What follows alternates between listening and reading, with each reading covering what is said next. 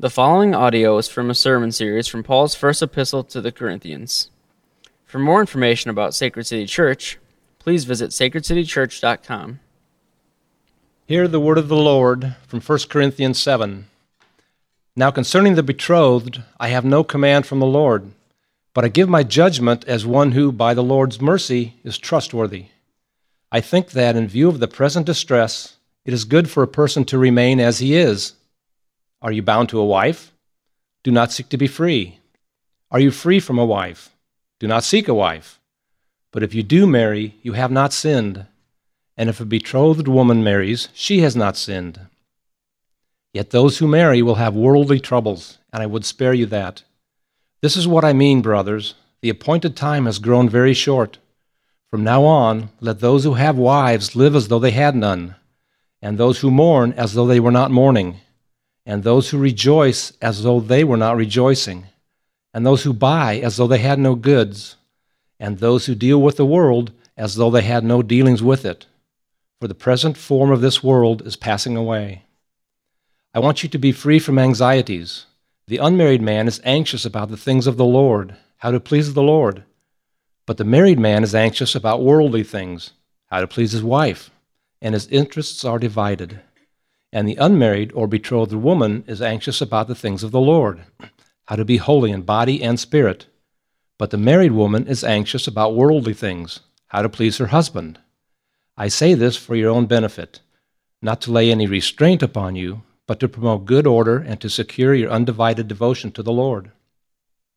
If anyone thinks that he is behaving properly toward his betrothed, if his, be, if his passions are strong, and it has to be, let him do as he wishes. Let them marry. It is no sin. But whoever is firmly established in his heart, being under no necessity, but having his desire under control, and has determined this in his heart, to keep her as his betrothed, he will do well. So then he who marries his betrothed does well, and he who refrains from marriage will do even better. A wife is bound to her husband as long as he lives. But if her husband dies, she is free to be married to whom she wishes only in the Lord. Yet in my judgment, she is happier if she remains as she is. And I think that I too have the Spirit of God. This is the word of the Lord. Thanks be to God. Good morning. Welcome to Sacred City Church. Got uh, some stuff to get set up up here a little bit. Uh, I'm just going to apologize right away. Um, I am I guess I could you could just say that I'm under the weather. Uh, I don't know if it's I think it's just allergies, but I've been feeling pretty awful, and I barely made it through a wedding last night. Um, uh, so I don't think the bride or groom got their money's worth out of me last night. Um, and I'm just going to tell you, it's going to it, it, could be rough this morning, so I'm asking God to help me.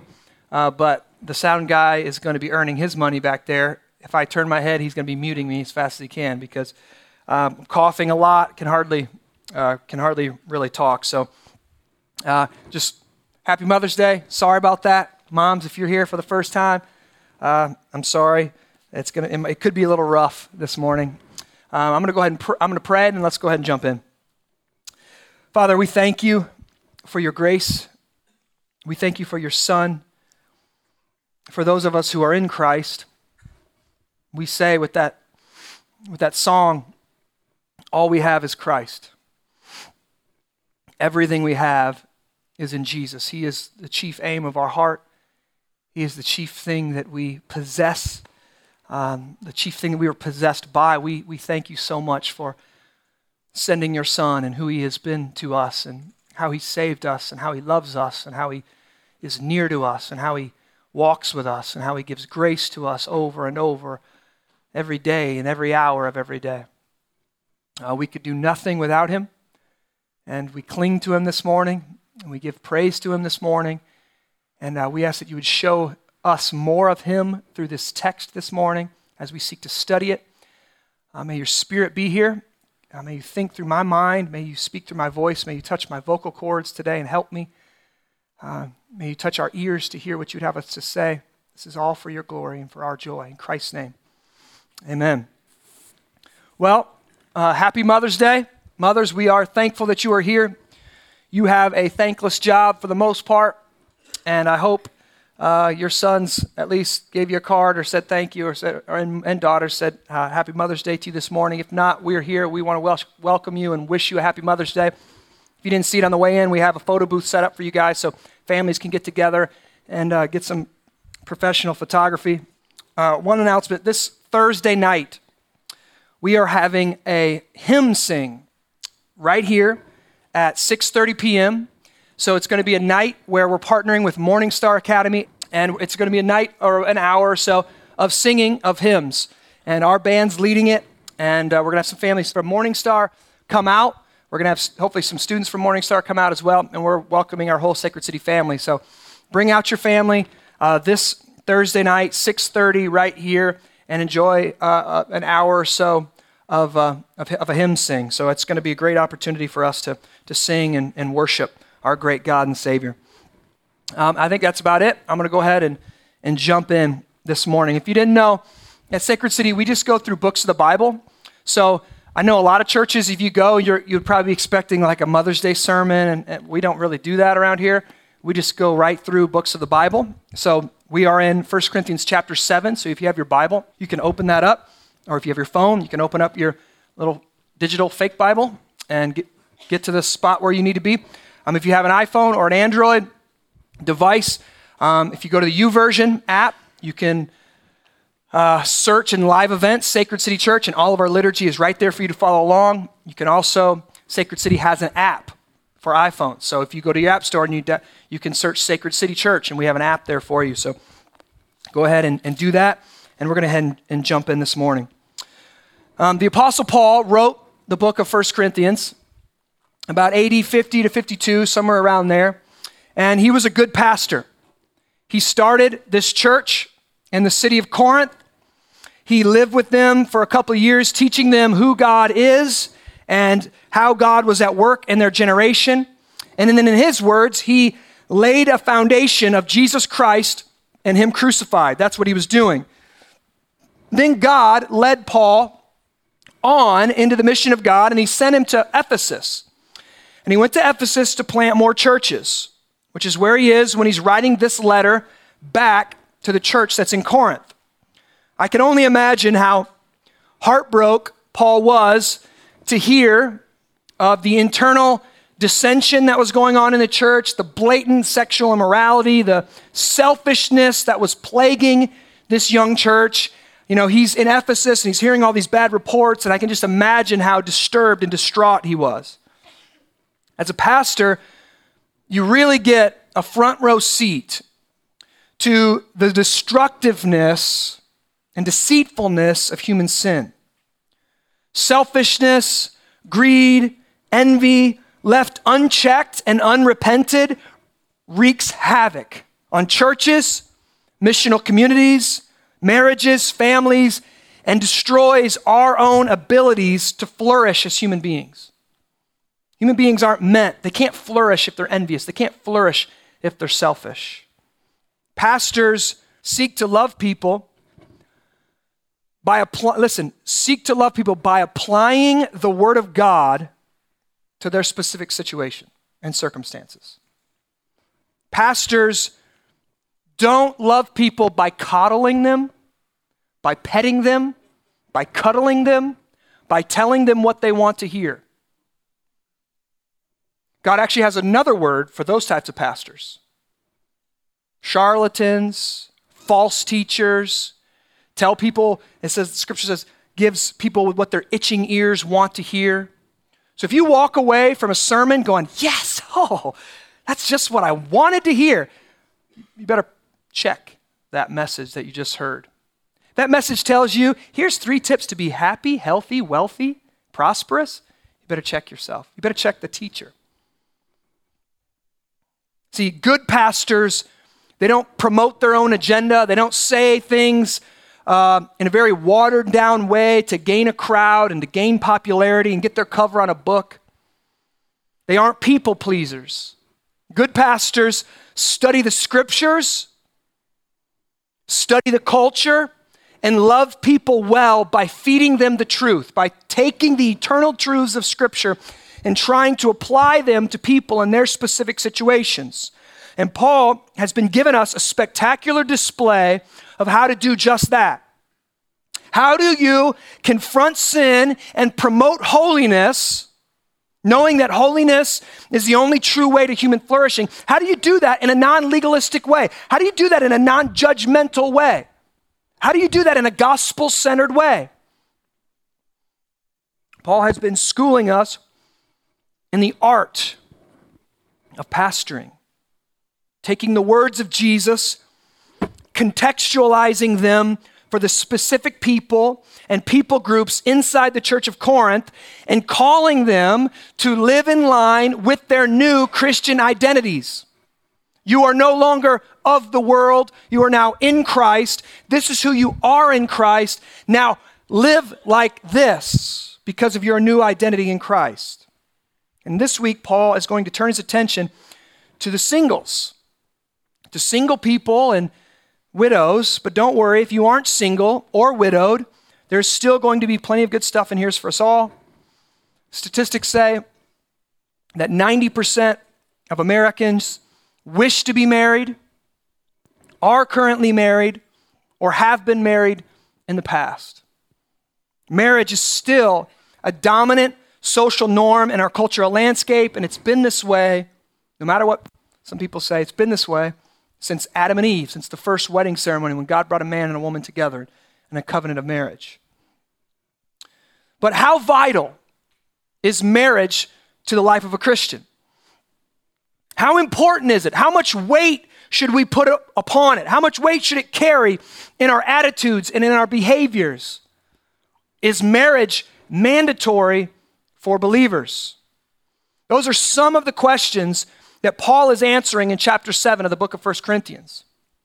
And today he's going to specifically address single people and widows, right? So he's going to address more than likely two groups of people who are in the want to be married category, right? Widows used to be married, depending upon their age and where they're at in their life, they might be thinking about, uh, I don't want to be married. Maybe I do want to be married. Should, okay, if I'm widowed, and I'm 30, should I get remarried? If I'm 50, should I get remarried? Like, what's the deal? Like, how important is Christian marriage? And single people are like, uh, you know, especially in this culture, it's very young. You know, women got married between the ages of 13 and 16 statistically, right? So very young, and they're arranged marriages, right? So, how important is marriage? And this is what Paul is going to address. Basically, in the Jewish culture, if you weren't married, you were kind of seen as um, second class, as something wrong with you, right? So, so marriage culturally had a lot of weight. Now let's get into 1 Corinthians chapter 7, verse 25. So that's kind of some of the context. Now let's dig into this. Paul writes and says, so now concerning, so he's turning his attention from specifically the married couples he's been talking about, talking to specifically in 1 Corinthians chapter 7. Now he's saying, now concerning the betrothed. Now, that word betrothed, we don't really use that, right? That's a Greek word that's been translated, uh, and it's the Greek word parthenos. And it actually is the Greek word for virgin. So, all Paul really says there is now concerning the virgins, but he uses it in a feminine way. So, he's specifically speaking to uh, female virgins, female virgins of a marrying age. So, I mean, these girls went through puberty and basically were given off into marriage uh, in some kind of arranged marriage. So he's talking about the women who are uh, being prepared for marriage and are at that marrying age. Now, concerning the betrothed, Paul says, I have no command from the Lord. Okay, now some of us read that and go, oh, so Paul's just winging it here. Well, I don't really, God doesn't really care about this, so here's my opinion, right? Like many pastors do on a Sunday morning. Uh, actually, that's not what Paul's doing. What Paul's doing is saying Jesus did not specifically address virgins and single people on the topic of marriage. Jesus taught on marriage, he taught on uh, a lot of things. He gave us some big principles, and now it's a pastor's job to take those big principles and contextualize them for specific people. Okay? That's like Jesus didn't talk about the internet, so I can just use it however I want. Well, no. Right? He taught some big principles, and we need to contextualize those principles for our specific audience and our situation in life. So, Keep reading. But I give my judgment as one who by the Lord's mercy is trustworthy. God's speaking through him. I think that in view of the present distress, it is good for a person to remain as he is. Now, the present distress, you could underline that or circle that. N.T. Wright, one of the leading scholars on the New Testament, says that this present distress was twofold. First, right around AD 51, when Paul was writing this, there was a severe grain shortage throughout the Roman Empire. Grain was the dominant food source for the Roman Empire, especially for the poor, of which uh, was the majority of the church in Corinth. The majority of church in Corinth was uh, the lower class. And there are many like writings in antiquity outside of the Bible that speak of this grain, of this grain shortage. So, according to Wright, many Roman citizens and colonists had taken it for granted that the Roman Empire would keep them safe. It would keep them safe, it would keep them sound, it would keep them well fed. This was the Roman Empire was the greatest empire to ever exist in this day. Hey, we can trust Rome, right? They can feed us. Our hope is in Rome. They've conquered all of our enemies, they've conquered all the lands around us. They're feeding us with grain, and all of a sudden, the grain, a grain shortage happens, and that belief in the goodness of their government, of the uh, sovereignty of their government, is shaken. Suddenly, their food has run out. It's amazing what a hungry stomach can do for your faith. A great question mark now hung over the whole imperial world. Was everything going horribly wrong? Is the government going to topple? Is the end come? Right? I, I could just really go off right now, but. So Paul is speaking, saying, now in light of the present distress, in light of this famine that's taking place right now, he's going to say, because of all of this, here's some guidelines for followers of Jesus. Because of our context, here's some guidelines for followers of Jesus. Verse 26 I think it's good for a person to remain as he is. Are you bound to a wife? This does not mean are you married? This, are you engaged right now? Do not seek to be free. So you don't, just because all hell is breaking loose out there, just because you're hungry and the government might not be working things out right and you might not be in agreement with that, it might be, you might have some doubt over the goodness or the sovereignty of your government, okay? Don't, don't break the engagement off. Just because that's happening, don't break the engagement off. Look what else. Are you free from a wife? Are you not engaged? Good. Then do not seek a wife. But if you do marry, you have not sinned. And if a betrothed woman, this is more like in the engaged sense, if an engaged woman marries, she has not sinned. Uh oh, there should be a big amen after this. Yet those who marry will have worldly troubles. And I would spare you that. This is so contrary to our apocalyptic idea of marriage that we have in our culture today. Find the right person and everything will be okay. Find the right person and life will be better. Being single is so hard. If I just got married, everything would work out. Except it won't. Are you married? Stay that way. Are you single? Stay that way. Are you engaged to be married? Stay that way. Are you engaged but want to be married? Okay, go ahead, do that. It's not a sin, get married. See, Paul is, it seems like he's foggy, but he's not. He's actually really clear, he's really nuanced.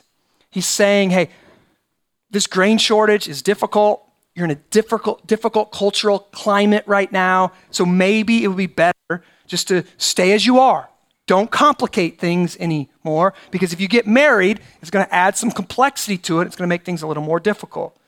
Paul is, listen, Paul is no legalist. He is not, this is not a black and white issue. marriage is good, single is bad. It's not clear like that. It's nuance. He's saying things are really difficult. Food is short, people are dying. Wright says this Christians in Corinth would be facing all kinds of pressures. The natural desire of an engaged couple to consummate their marriage and get on with building a life together. Like you have this pressure, right? You're engaged. Okay, when's the when's the wedding ceremony? When's the wedding? And you've got this pressure on you to plan a wedding and to plan the next 15 years of your life. Oh yeah, we're gonna have kids on this date and this date and this date. We're gonna have we're gonna be perfectly spaced apart and we're gonna have this house, we're gonna have this home. We're all gonna do this. I'm gonna do this, he's gonna do that. A lot of pressure to plan things out. The huge social pressure on young women in particular to get married and bear children the anxiety about the present food shortages. Do you really want to start a family and have to feed more mouths if you can hardly feed yourself? Do you really want to start a family? Like there's this pressure. And then on top of it all, there's this desire like, how do we be a Christian in this time? How do we serve the Lord during this season? And Paul wants to help them, like a good pastor, apply the teaching of Jesus, the Word of God, to their present circumstance, and it's not easy. It's not black and white. He doesn't just slap a Bible verse on it. He's trying to say who you are as a Christian matters much more than changing your social status. So don't be worried about whether you may need to postpone your marriage. It's not a problem. There's no pressure on you for that. So that's issue number one in the present distress that Paul is referring to here. Saying the, the grain shortage, right? But Paul is also using this grain shortage as a reference and as a picture of the ultimate crisis that is coming on the day of the Lord's return. Look at verse 29. This is what I mean. I love it. He said something and he's like, okay, but let me, let me, that wasn't very clear. So this is what I mean. He's a good preacher. This is what I mean, brothers and sisters. The appointed time, and that word appointed, we threw, uh, uh, interpreters and scholars threw in there to, to kind of give us a nuance of a meaning, but it actually says the time has grown very short. From now on, let those who have wives live as though they had none and those who mourn as though they were not mourning, and those who rejoice as they were not rejoicing, and those who buy as they had no goods, and those who deal with the world as though they had no dealings with it. For the present form of the world is passing away. The present form of the world is passing away. Now, when Paul says the time has grown very short, this is where many people uh, go wrong in, in interpreting this section of Scripture. Some people say, oh, Paul obviously thought that Jesus was going to return any moment, that Jesus' return was right around the corner. He obviously thought that Jesus, he was expecting Christ to come now, like today or tomorrow. The appointed time has grown really short, so he thinks that Jesus is right around the corner. So marriage doesn't really matter. So many people think that Paul's saying, oh, since Jesus is coming back soon, just hold off on marriage. Like, what's the point? Right? Jesus is right around the corner. Don't even think about kids. Don't think about the career. Don't think about all those things. Jesus is coming back soon. Many people teach that. Many people still believe that and teach that today. Like, don't worry about marriage, guys. Don't worry about building a life or starting a career or expanding your family. All that's pointless because Jesus is coming back any day. Right? You can find a channel on TV that'll tell you all about that. All right? Buy the t shirt, read the books, build a bunker, do whatever you want to do. But that's not what Paul's saying here. Right? That's not what Paul's saying. But in order for us to see that, we're going to have to know the difference. We're going to have to do a little Greek. Okay? We're going to have to know the difference between two Greek words chronos and kairos. Chronos and kairos. These, the ancient Greeks had two words for time. The first was chronos, which we still use in words like chronological, right? It refers to, to clock time that can be measured seconds, minutes, hours, years. That's chronological, right? That's the word chronos.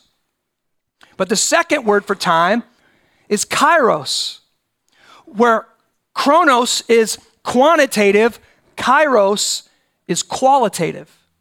It measures moments, not seconds. Further, it refers to the right moment or the opportune moment, the perfect moment. So if I say, now is the time, you realize I'm not saying whatever actual time it is, right? Like this is the moment. This is a special moment. The definition of kairos is this listen, kairos is a passing instant when an opening appears which must be driven through with force if success is to be achieved. A moment when an opportunity opens itself and you got to go now or you miss it. Like for a running back, when he gets that ball and the linemen open up, there's a moment. He takes it now or he, or he misses it, right? And a, that's the moment. And that's his time. Now, the quarterback doesn't say, okay, in 36 seconds, there'll be an opening, right? That's chronos, not kairos. And to illustrate maybe a little bit better, uh, one of the best shows ever on television uh, just was resurrected this past week, and it's called 24. And if you've never seen 24, you get uh, both aspects of time playing a key factor. Uh, Kiefer Sutherland, Jack Bauer, you might say is the main actor, but I would actually say that no, actually, time is the main actor. Because in this show, you see chronos, chronological time, playing a key aspect, key role in it that every episode, so every, let me do this, every season is one day, one 24 hour period. There's 24 episodes to every season.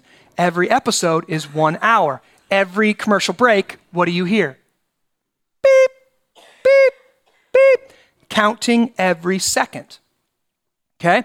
So chronological time plays a key role in this show. But the real actor in this show is Kairos. Because Kairos, if you've ever noticed, if you ever watched the show, there's always a moment. And Jack Bauer is always caught up in the moment. This is the moment. The whole world depends upon this moment. If I don't act, if I don't step up, if I don't do something, the president will be killed, right? The White House will be blown up. Like, this is the moment, right? And there's a difference between beep, beep, beep, the chronological time that's ticking away, and the passing instant that must be grabbed, that must be taken advantage of. And in this text, when Paul says that time is short, and actually the word is, it's not like, the, the word is compressed. He's saying time has been compressed. He uses the Greek word kairos, he does not use chronos. He's saying our time is now. This is our moment. Our moment has been compressed. Paul is not saying, well, let me just say this. Paul does not use the word chronos. So he's not talking about how much time is left. Do you hear that? He's not saying there's a few minutes left, there's a few days left, Jesus coming back any moment, time is short. Look busy, right? He's not saying that. Paul is saying, listen, you are living in a special time. This is a special moment. The resurrection of Jesus Christ started a chain reaction that began a new kairos. The future kingdom of God has broken into the present, and believers must now live in light of that. This is a new moment, it's a new season. Paul is not saying, don't get married because the end time is coming. He's saying the future kingdom of God is already here. It's not here fully, but it has begun with the resurrection of Jesus, and now you have the power to live differently today. He's not saying it's coming, he's saying it's here. He's saying we must live, Christians, must live today like the resurrection has happened and like Christ has come once and he's coming again and the kingdom of God is here. We have, as Christians, through the text, we have a knowledge that others don't possess. In the resurrection of Jesus, we've been given a snapshot into the future. This is where all of creation is heading. And the call of the Christian is to live now like it has happened, to live now like it has happened. See, in 24, Jack Bauer always possesses some knowledge that others don't. Somehow he knows that that one terrorist has been off the grid forever, ever, and ever. He's showed up in DC right now. Like he knows. And he can almost see into the future like he's in DC because he wants to kill the president. Right?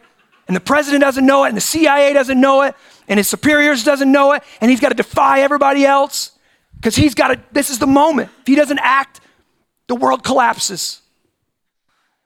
Right? His knowledge, his knowledge forces him to live a different way. Right? If you know anything about Jack Bauer, I love Jack Bauer? If you know anything about Jack Bauer, his knowledge, he, he's not like this type of person. This is the type of person, I, this is you. We can't be friends. I'm sorry. oh, the president's gonna be shot. Ah, that sucks. All right, back to work. Right? Ah, that's too bad. But I got a job. Man, too bad. Jack Bauer, he has a knowledge and that knowledge commands him to live a different way. So you see, he sacrifices family, he sacrifices his own life. Dude's been tortured. Dude's, I mean, he sacrifices all these different things because he knows if I don't, the whole world's gonna blow up, right? Nuclear bomb's gonna destroy it all anyway, so I gotta lay my life down. I gotta sacrifice my needs, my desires for the world. So Jack Bauer has a knowledge. This is my kairos moment. This is happening now. It's a fact.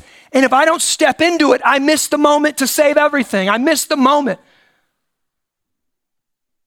Paul is telling us, telling the Corinthians, that this is our kairos moment. That our kairos moment was initiated when Jesus Christ died and was resurrected that our kairos moment is the time between Jesus' first coming, Jesus' resurrection, and his return.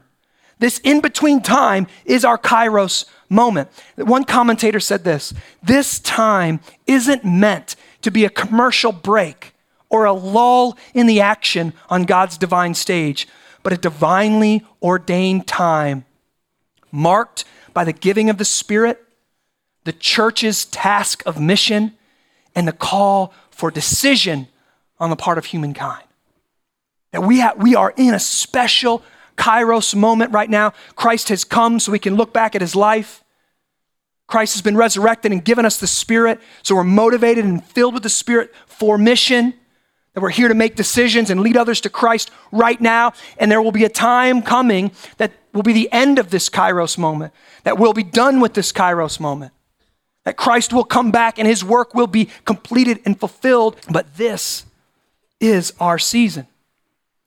This is our time.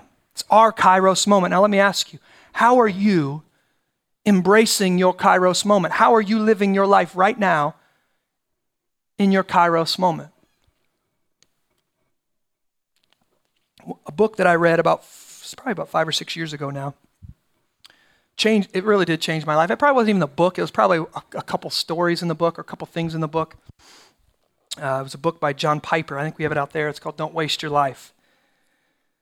And uh, Piper says this. Listen to this story. I'm going to read from it. It says this I'll tell you what a tragedy is. I will show you how to waste your life. Consider a story from the February 1998 edition of Reader's Digest, which tells about a couple who took early retirement from their jobs in the Northeast five years ago when he was 59 and she was 51. Now they live in Punta Gorda, Florida, where they cruise on their 30 foot trawler, play softball, and collect shells. At first, when I read it, I thought it might be a joke, a spoof on the American dream, but it wasn't. Tragically, this was the dream. Come to the end of your life. Come to the end of your kairos moment. Your one and only precious God given kairos moment, God given life. And let the last great work of your life before you give an account to your Creator be this playing softball and collecting shells. Picture them before Christ at the great day of judgment. Look, Lord, see my shells? That is a tragedy. And people today are spending billions of dollars to persuade you to embrace that tragic dream. Over against that, I put my protest. Don't buy it. Don't waste your life. I love J. Pip. Now, a couple hundred years ago, the Westminster Catechism starts off with this question What is the chief, we said it today, what is the chief end of man? That is, what is man on this earth for? What is our purpose as human beings? And it answers this way to glorify God and enjoy Him forever. And John Piper has famously taught that those two things are actually one thing. We glorify God by enjoying Him forever. We glorify God by enjoying Him forever. Did you know that is why you were made? That is the purpose for which you were created. Did you know that enjoying God makes you happy and brings Him glory at the same time? That is our one big mission in this life. And Paul's whole argument here in chapter 7 is for that purpose. He uses a little bit different language. Look at verse 35. Uh, let's go to verse 32 first. I want you to be free from anxieties, he says. The unmarried man is anxious about the things of the Lord, how to please the Lord. So he's saying right here if you're not married, you have one purpose please God. I, single folks, college people, I know you think that your life is so busy. I know you have so many oh this is so just when I get through this season. And all of us adults, I'm sorry. Like we look, we shake our head and we smile, but we go, she has no idea what she's talking about. Your life is probably as simple as it's ever going to be. As you get older, it will get more and more and more complex. Okay? I have to wake up at noon every day. I only get two hours of video games. Then I have to study for like four hours.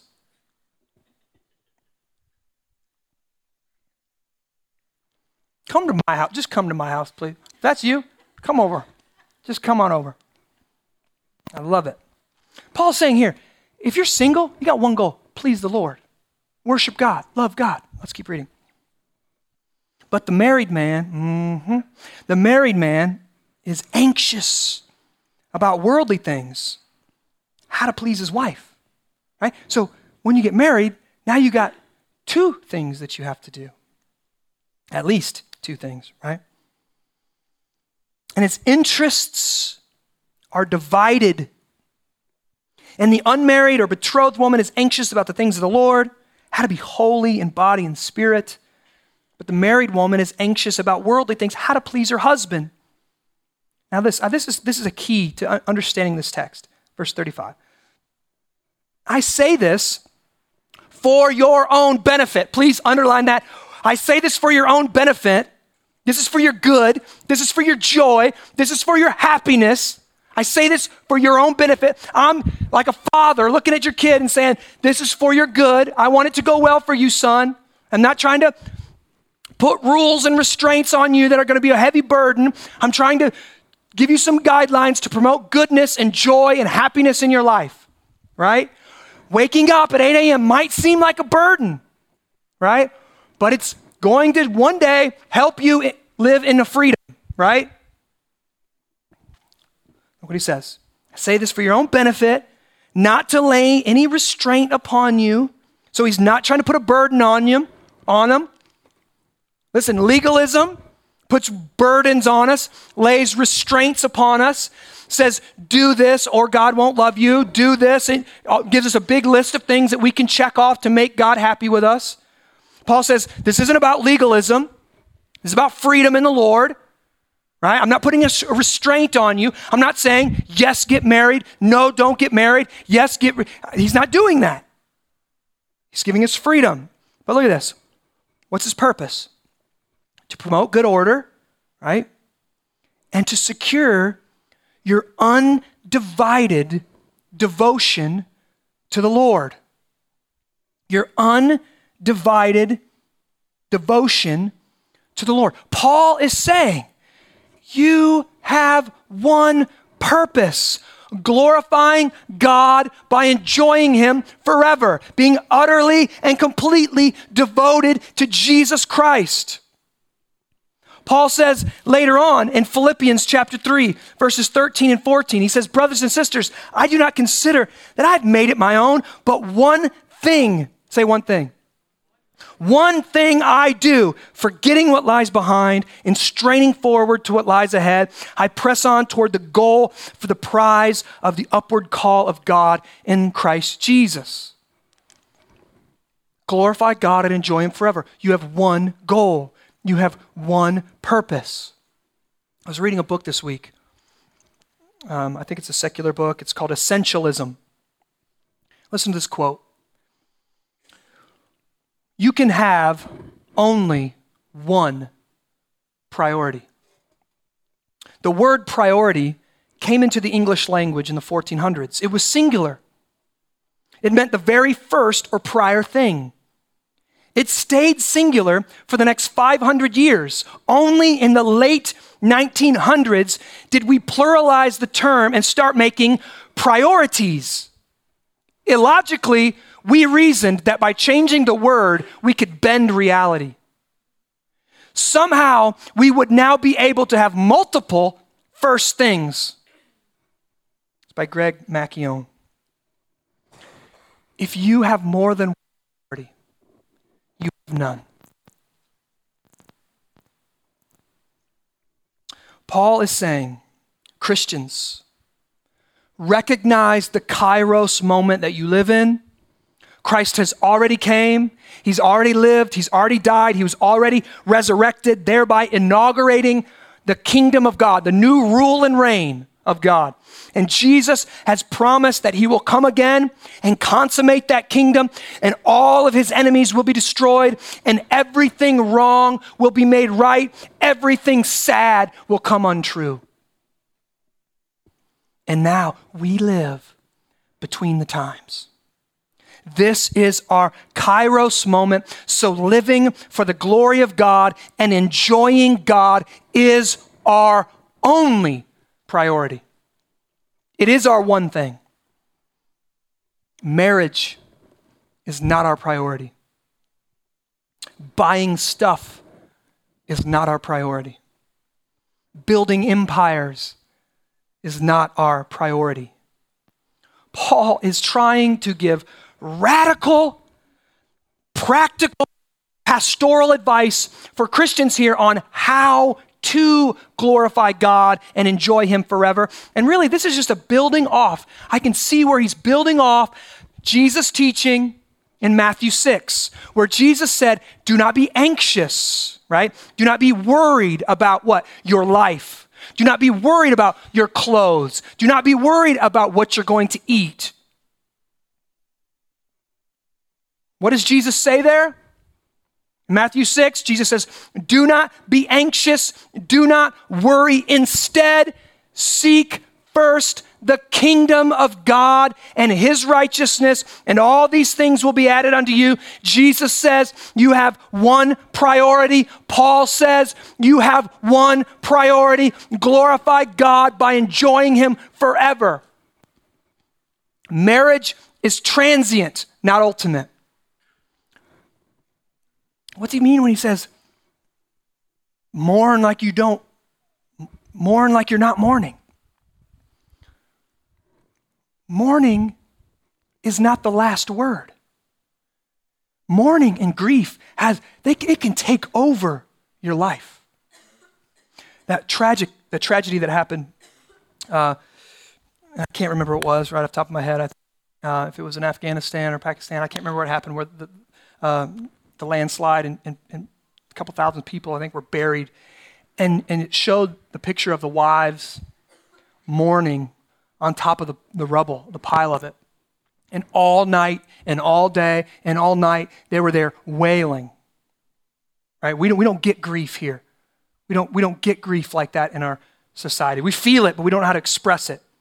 That and if you've ever really, really suffered loss, you know how that loss can overtake you. That loss can dominate you. That loss can change the course of your life from this moment on. And Paul's saying, don't mourn like that. Mourn with a hope. Mourn knowing this is a kairos moment and he'll make everything right. And then he says, laughter. Well, why would anybody talk about, why would anybody laugh? Laugh like what? Laugh. Listen, you know what the, the fool does, right? You know, you know a person that just their whole point in life is to make everybody laugh and to be fun, to be the big funny guy, and just being a fool can completely dominate their life. Is it fun to be married to that guy? Can't keep a job, but boy, you can crack everybody up. Right? Laugh. Don't let, don't let laughter or tears be the last word in your life. So you shouldn't be lost in either one. Laughter will end, tears will end, great coming of Christ Laughter went into the great coming. I didn't mean to say that. And then he lastly says, buy don't, like you don't own. Buy goods. What does that mean? Don't let your possessions possess you. And if we tag this on to last week, all Paul is saying here, when he talked about slaves last week, slaves of Christ, all Paul is saying here, live in this world with a different Lord live in this world with a different master. If you remember from last week, slaves ultimately had one job please your master. Christians likewise have one job love and obey your master. Marriage isn't bad, but it definitely complicates my priorities. Laughter and grief, business, financial pursuits, they're not bad, but do they complicate my priorities? Absolutely. Do they make things more complex? Absolutely. Is it harder for me to keep God at the center of all things right now with three kids and one on the way and running a church, right? Is it harder for me to keep Christ at the center? Absolutely. Absolutely. I used to wake up, I could wake up anytime between six and seven. I could go downstairs, I could get my cup of coffee, and I had a solid hour, hour and a half of just me and Jesus. Now my alarm goes off. Creak. Zoe, whoa. where are you going, Dad? Oh. Can I watch Sophia? Can I watch Sophia? Immediately, right?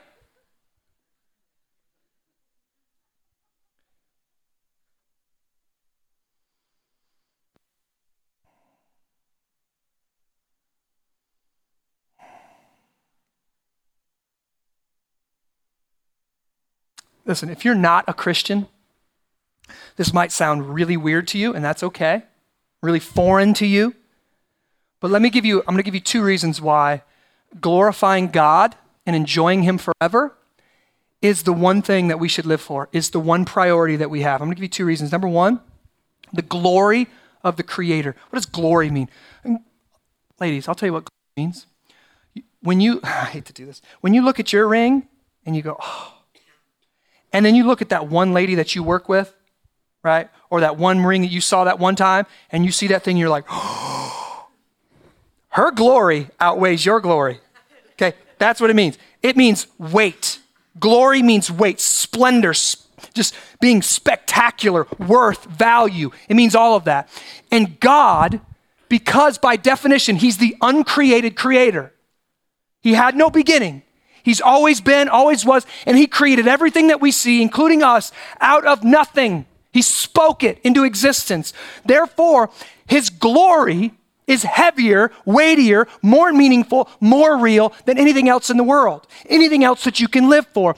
And because He created you, we should glorify Him and enjoy Him because He's the most glorified, He's the most, He has most glory than anything else in the existence. He's the best thing to worship. He's the most weighty thing to put our trust in, okay? So, number one, the glory of creation. Because by definition, he's the creator. He's more valuable than we are. So we should worship him and glorify him and enjoy him. Right? Now that's number one. Secondly, so one, the glory of the creator. Number two, the beauty of new creation. The beauty of new creation. That God, the, the most glorious being in existence, saw our plight, saw where we were as humanity, saw our brokenness, saw our sin, and sent, God exists in a Trinity, Father, Son, and Holy Spirit, sent the Son, Son, I have a mission for you. For the foundations of the world, they worked out this deal. Son, I want you to go in time. I want you to step out of Kairos and step into Chronos. I want you to put flesh on. I want you to live a perfect life, show these humans how to live a life completely glorifying me and enjoying me forever. I want you to show them how to do it. Then I want you to die to pay the cost of their debt of sin. Because they don't worship me, they don't glorify me. They look at God, which is the most glorified, the most has the most glory in all things, and they go, ah, I think I'd rather have this. Right? That's like a wife he spent 20 grand on this ring. He puts it on her finger, and she's like, I saw one at Chuck E. Cheese that I like a lot better. Do you have a few tickets? Let's go get that one. That's what it's like. Would that husband be offended? Right? He would probably take her to the psychiatrist, right? Something is wrong with this woman. Actually, he'd probably go, Praise Jesus, I got a good one. I'm gonna give her that thing, right? Take this back. I'm getting a boat, right? that, but that that would be that would be a sin against him, right? That would be a sin against him. He spent all this money, put all this, he put this glorious rock on your finger, and you want Chuck E. Cheese? That's a sin against him. Multiply that by infinity. That's what it's like to worship something else or to have other priorities than glorifying God and enjoying Him forever. Christ Jesus, the perfect Son of God, came, lived your life, died your death, was resurrected to give you new life. And you go, nah, I don't really want it. See, when you, when you notice the beauty of what Christ has done and what he's started in his kingdom, and the beauty in the, in the new creation that he started now, that everything sad will come untrue. Every tear will be wiped away from our eyes. All the things that break us apart as humanity and as civilizations, all those things will be gone. Sin will be removed. Jealousy, envy, selfishness will all be removed.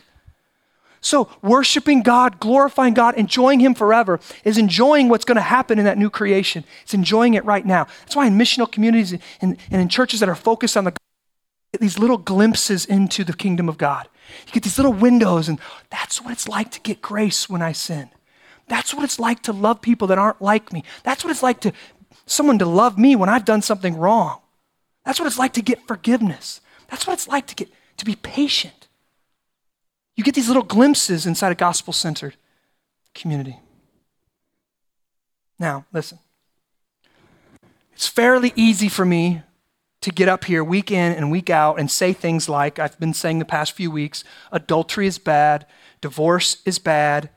Like that has all this statistical weight behind it. It's got plenty of quantifiable evidence showing that it brings financial problems, it damages children emotionally, that oftentimes handicaps them their entire life and it brings all kind of unnecessary difficulties and complexities to family. Like you don't have two christmases to attend you've got four six or eight. Like which dad will walk me down the aisle sperm donor dad stepdad one or stepdad two? Tough decision. It's pretty easy for me to communicate that that's not good. But what's really tough is to stand up here and tell you this our greatest danger in life isn't from the affair or the divorce, it's from the good things in our life that are taking the place of the one prior thing. Our only purpose, our only priority is to glorify God by enjoying Him forever. It's usually the good things that crowd out the best thing. That's the essence of what the Bible calls idolatry. You take things and you live like they are the best thing. Some of you spend maybe an hour a week in the Word of God, but you spend six to 10 on a baseball field. Some of you have two income homes where both of you are working 60, 80 hours a week, and the kids spend more time at the daycare than they do with you. And then you try to cram sports and family time and church time in that already overloaded schedule. You need to detox. You need to find your one true priority and then get rid of all the extra stuff that is competing with that. Can you get married? Sure. Can both parents work? Sure. Can your kids play Little League? Sure. If God is at the center of it all and you aren't stressed out. Do not be anxious, Jesus says. Do not be stressed. We have taken far too many cues from our current American society, and we think that our kids have to have every single gadget ever made. They need to be four sport athletes with the same gear the pros use. They need to have six practices a day, four games a week, or six practices a week, four games a week. Best league. And we don't even have time for our personal devotions. We don't even have time for a little few minutes for prayer. We don't especially don't have time for family devotions around a dinner table every night. Our kids need us to have some margin in our lives. Margin. Space to think, space to breathe. They need to see us enjoying God, enjoying deep friendship, deep community with the people of God, and letting Jesus continue to change us from day to day to day into his likeness. And that cannot happen when your schedule is overpacked and your soul and mind are going 100 miles per hour. Can't happen. Intimacy with your wife doesn't happen when you're both going 100 miles an hour. It happens when you slow down. Intimacy with your Savior, intimacy with Christ, enjoying God doesn't happen on the run.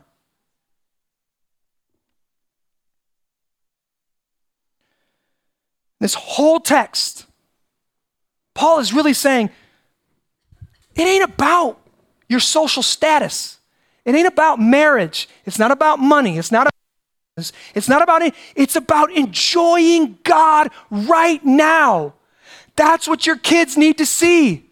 You enjoying God. Listen, the weight of having our kids Baseball used, I'm just gonna use baseball because it's that season right now. Used to be one practice a week and one game a week. Usually on a Saturday. Now we have games on Good Friday, we have games on Easter, we have multiple practices a week, and then all of us, we, not all of us, but many of us have multiple kids, and then we've got two or three or four kids in all those things. This is from our society, and this is not good. And I've seen it a thousand times over. The all star athlete gets to college, spends his freshman year going wild, going crazy, quits the sport. Guess what, mom and dad? All of that money, all of that time was a waste down the toilet. But you cannot waste a moment when you're living for the glory of God. Not one slow dinner around some good food. Not one slow dinner, not one devotional conversation, not one talk about the kingdom of God, not one time enjoying the presence of God, enjoying the people of God. Not one of those things will be wasted. That's practicing for the great day. What happens when we get to the kingdom of God? A great feast. I can't wait for that. So here's homework. If you're married, this week, and I want to challenge you put this in your calendar. Make it a priority. This week, you and your spouse need to have a priority meeting. You need to say, if we're Christians, our one purpose is to glorify God and enjoy Him forever. What are the good things in our life? If there's bad things in there that you need to cut out, obviously cut those things out, right? You can't enjoy God while staring at pornography, right? Cut those out. But many times it's the good things that are crowding them out. You need to have a meeting and say, what are the good things that are crowding out the best things, and how can I cut those things out? And I'll tell you, for a person like me, I'll just say, oh, I just want to, that sounds really arrogant. I was about to say, I'll change it. it's really hard to say no to good things. It's really hard for me. Can you meet here? Can you do this? Can you do that? Can you do that? It's really, really hard for me to say no. But by me saying yes to all the good things, I'm, I'm saying no to the best thing because I'm a man who only has a few hours in a day and I've got a lot of kids and I've got a wife and I've got families and I've got a lot of complexity. And if I don't say no to a whole lot more, I will waste my life not enjoying God or glorifying Him forever. And I don't want that for me. I don't want that for my family, for you. So if you're single, whoever you're at in your station in life, look at your schedule. And here's the thing the good things might make you feel good. You might get an attaboy from them. They still need to be cut out if they're not promoting, glorifying God, and enjoying Him forever. And what I don't want you to hear is, I hope you're not hearing this. Hope you've been, maybe if you've been around enough, you know this is what I'm saying. But if you're new, this, I'm not saying fill your life with church stuff. That's not what I'm saying. You can glorify God on the baseball field if you're doing it for his glory and not your own. And if you're parenting for the glory of God and not because you feel guilty about the things you've done in your past. So now you feel like you have to give your kid all these extra things. See, there's, there's ways to do that. So I'm not saying just feel your, like, what am I supposed to do? Sit around and just watch TV, watch Christian TV or listen to your podcast? That's not what I'm saying. God does call us to be in a missional community. God does call us to be in a fight club. Jesus modeled that for us. God does call us to attend a weekly Sunday gathering where we're fed the Word of God and we're fed the sacraments. These should be priorities that help you keep glorifying God and enjoying Him forever as your top priority.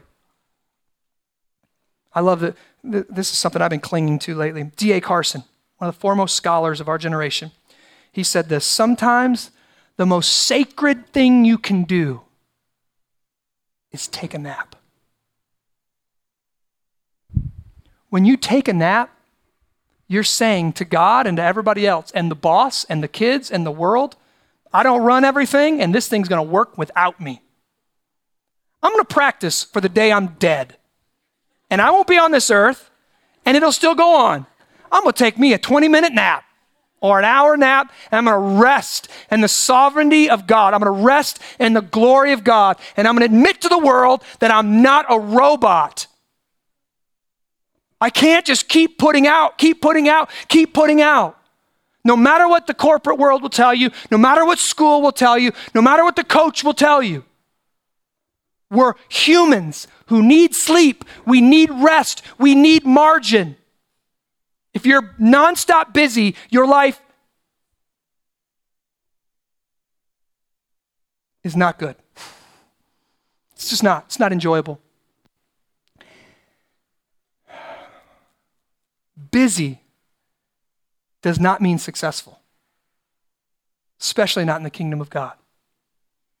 And Jesus' life shows us that over and over and over again, where he would wake up and he would, the crowds would be banging at his tent. Come do it, teach, teach, teach, feed us, do miracles. And he would sneak out and he would go out to be by himself with the Father to glorify God and enjoy Him.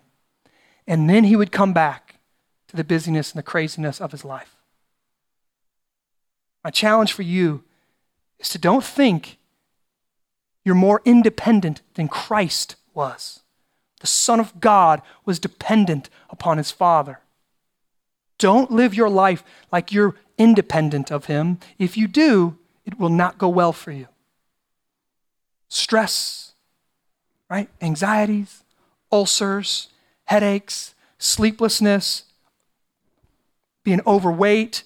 It does all of that to us. That's what it does to us. Our bodies are telling us, slow down. Slow down. We are a human body with a soul. We're all connected. Don't ignore your body.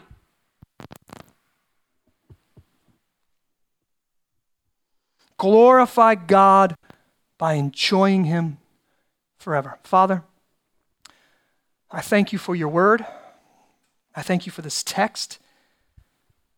That it's not clear, black and white, do this, do that, but it's, we have one, one thing to be devoted to, and that's Jesus Christ. Would you teach us as your sheep? We're dependent upon you. Would you show us how to enjoy you, how to glorify you by enjoying you? Would you show us how to live in this complex society with bells and whistles and buzzers and things vibrating in our pocket, telling us that we're busy, telling us that we have email, telling us that we have messages. All this technology that's supposed to make our life easier has actually made it more complex. Would you show us how to lie down in green pastures? How to be still and let you restore our soul, like Psalm 23 says. Would you communicate to that to us. How, how in this American society can we enjoy you and glorify you and center our whole life on you and have you, the great, good, glorious creator of all things, as our one chief good? And Father, we, this isn't just because you're egotistical, this is because that's where we find our joy. Would you enable that to happen? Would you give us grace for that to happen? Would we be a counterculture? Would we, would we be a slower people. I pray that you would work this down into the soil of our lives, and the fruit that would grow over the next months and years would be rich and deep and meaningful for the glory of God and for our joy. And Father, as we come to the table now as believers, we rest in the work of our salvation is done. We have nothing to prove, we have nothing to earn. Christ lived, died, rose again, and will come again. And this bread and wine is the body of Christ and the blood of Christ for our salvation, and we worship you we thank you for this. We thank you that you would communicate that to us, as that it would remind our soul, that it would still the craziness in our mind and the craziness in our, in, in our soul, that it would still us and remind us there is no earning salvation. The work has been completed. And we would rest in the kingdom of God, this kairos moment that's already here. Do this again for your glory and our joy. In Christ's name we pray. Amen.